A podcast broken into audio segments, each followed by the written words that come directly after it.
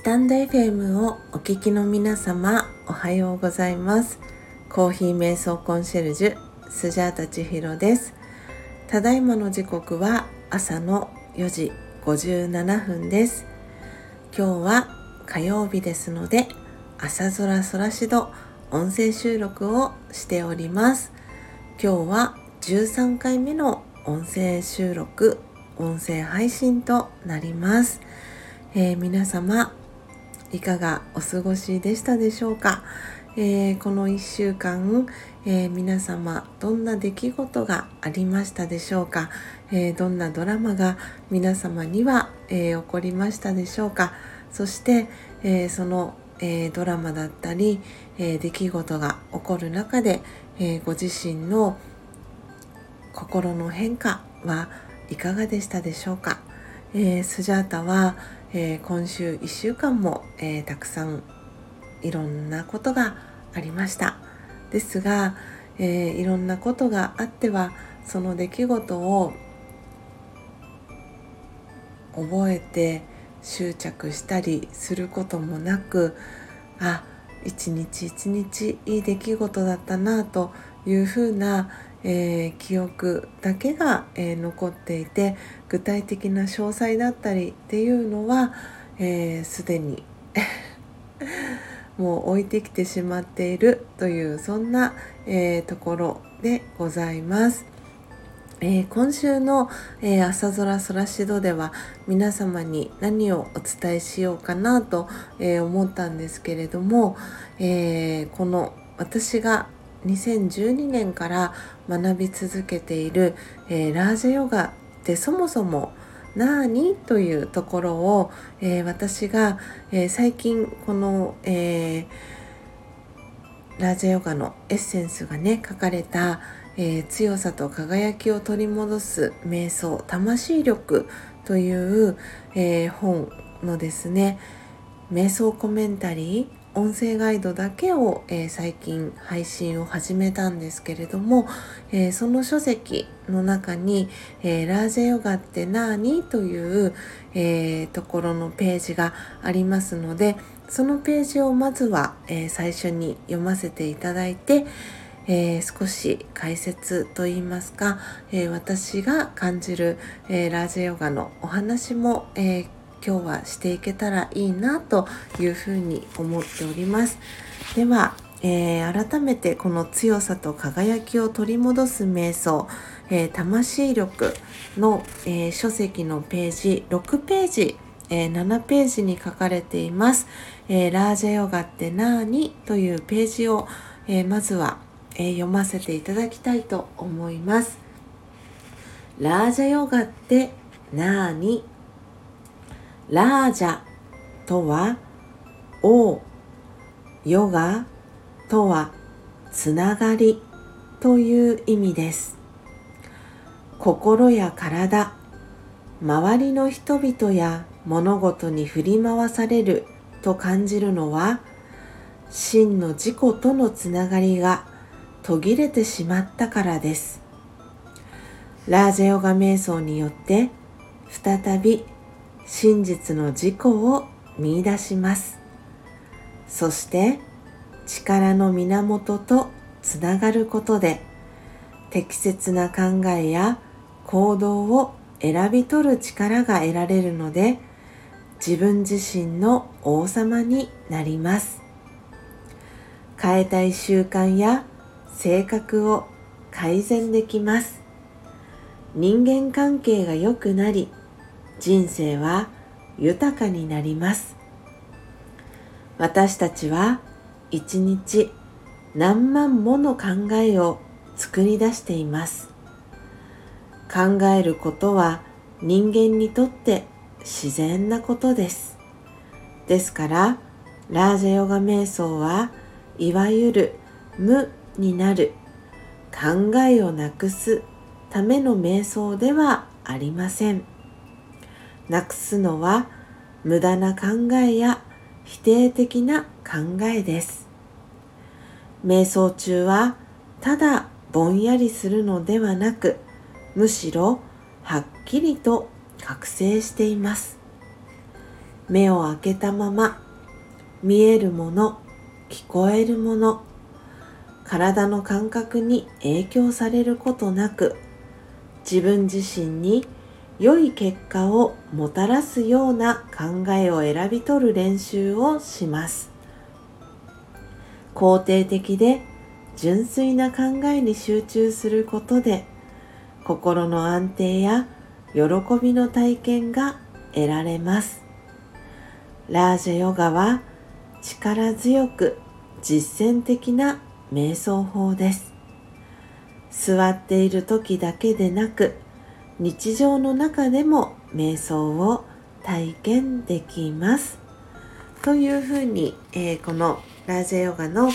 強さと輝きを取り戻す瞑想魂力、えー、ページ6ページ7ページの、えー、中にですね、えラージェヨガって何ということで、え書かれているこのページを今読ませていただきました。はい。ということで、ラージェヨガって皆さんイメージつきましたでしょうか、えー、フィットネスクラブだったりとか、えー、ジムで、えー、もしくは、えヨガの専門のねスタジオが今は、えたくさんあったりしますけれどもこのラージェヨガの瞑想はですね体を動かす瞑想ではありません。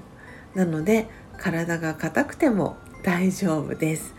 えー、どちらかというと頭の中の何、えー、て言うんだろうな。頭の中の硬さ を、えー、ラージャヨガの、えー、知識を使って、えー、柔らかくしていく。そんなイメージをしていただくのもいいかもしれません。でこの、え、解説にもありましたけれども、え、ラージャっていうのは王様。という意味があってヨガっていうのはつながりという、えー、意味があります。なのでどこかの、え国の、え王様になるためのヨガではなくて、え、自分自身を一つの王国と見立てて、え、自分自身がその自分自身の国を統治していく王様っていうね、えー、立ち位置に自分自身がいてでこの中では力の源と書かれていますけれどもその力の源と、えー、つながって自分自身の本来の素晴らしい姿を思い出していくというのが、えー、ラージェヨガ瞑想になります。私がこのラージェヨガ瞑想に出会ったのは、えー、2012年の5月になります。ですが、えー、その前から実は、えー、私の場合は社会人になった年が2006年の4月なんですけれども、えー、2006年にすで、ー、にですね、えー、ラージャヨガに出会うきっかけが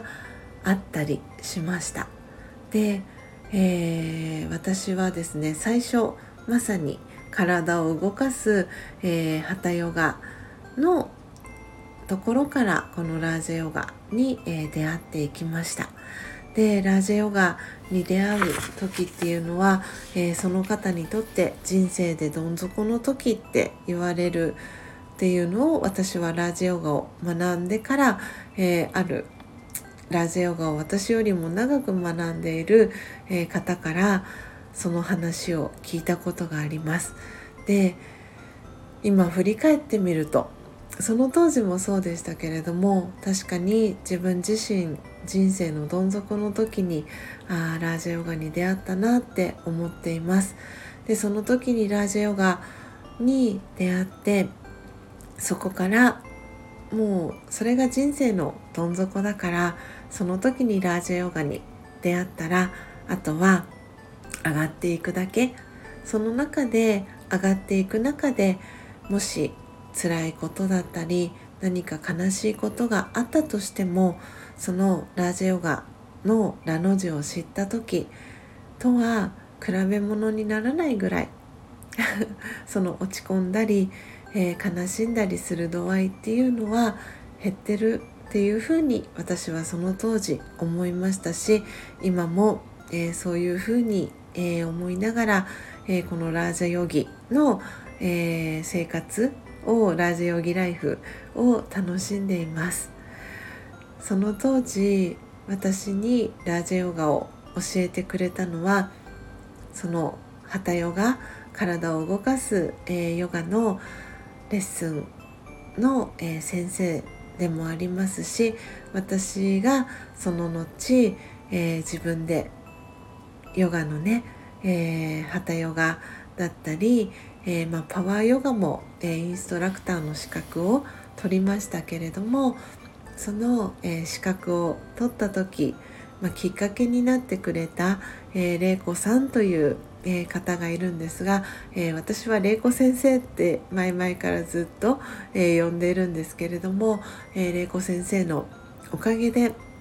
私は、えラージヨガに、え出会うことができました。でその当時私は私自身がラージヨガを学びたいって心の底から思ったわけではなくその当時仲良くしていたえー、ミカちゃんというお友達がいるんですがミカちゃんが何か物事を考える時に、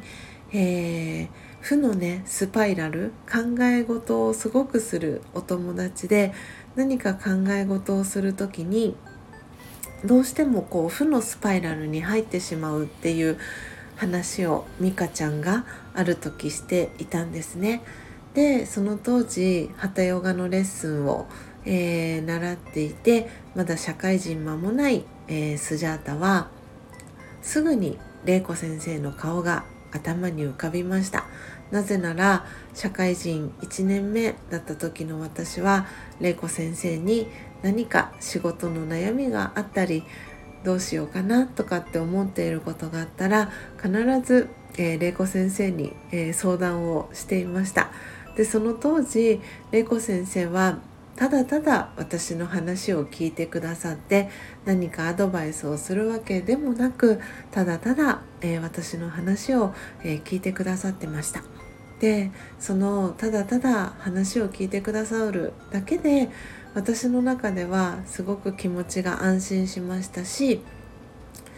なんだかその心のモヤモヤだったりえー、仕事の悩みだったりっていうのがすっとなくなっていくような、えー、そんな感覚があったんですね。で美香ちゃんに玲子先生のことを、えー、紹介してもしかしたら玲子先生に話聞いてもらったら何かいい解決方法が見つかるかもしれないよっていうことではい、えー、美香ちゃんを連れてですね玲子先生のレッスンに一緒に、えー、受けに行ったんですね。でその時玲子先生がたまたまラジオガの、えー、プログラムのチラシを持っていてでそれを美香ちゃんに渡してで美香ちゃんはもともとそういうプログラムとかに一人で行くような子ではなかったんですがなぜだかその時は行ってみようって思ってえー、ラージヨガのプログラムに一人で参加したんですね。でそのプログラムに参加したミカちゃんがその日のうちにスジャータに電話をかけてきて「えー、千尋ちゃんここ怪しくなかったよ」っていうのが彼女の第一声でした。で一緒にラジヨガ学んでみないっていうふうに美香ちゃんがスジャータのことを誘ってくれたのが、えー、私がラジオガを学び始める、えー、きっかけでもありました。それが2012年、えー、5月だったという、えストーリーになっています。なので、え今この朝空空しど聞いてくださっている皆さんでもし今ご自身の状況で何か、えー、自分の中で人生どん底だなとかって思っていたり何か今の状況からこうプラスに変わっていきたいなとか何か、えー、幸せなね、えー、毎日を送りたいなとかどういうふうにしたらうん明るく元気に前向きにそして毎日幸せに愛の気持ちでいっぱいで過ごせるかなって何かヒントを探してる方がいらしたら、えー、ぜひ今日がねその初めの一歩ということで一緒に、えー、スジャータと一緒に、えー、そして、えー、スジャチルファミリーの、え、皆さんと一緒に、え、ラジェヨガ、え、学ぶそんなきっかけになったら嬉しいなと思い、え、今朝の朝空空しどでは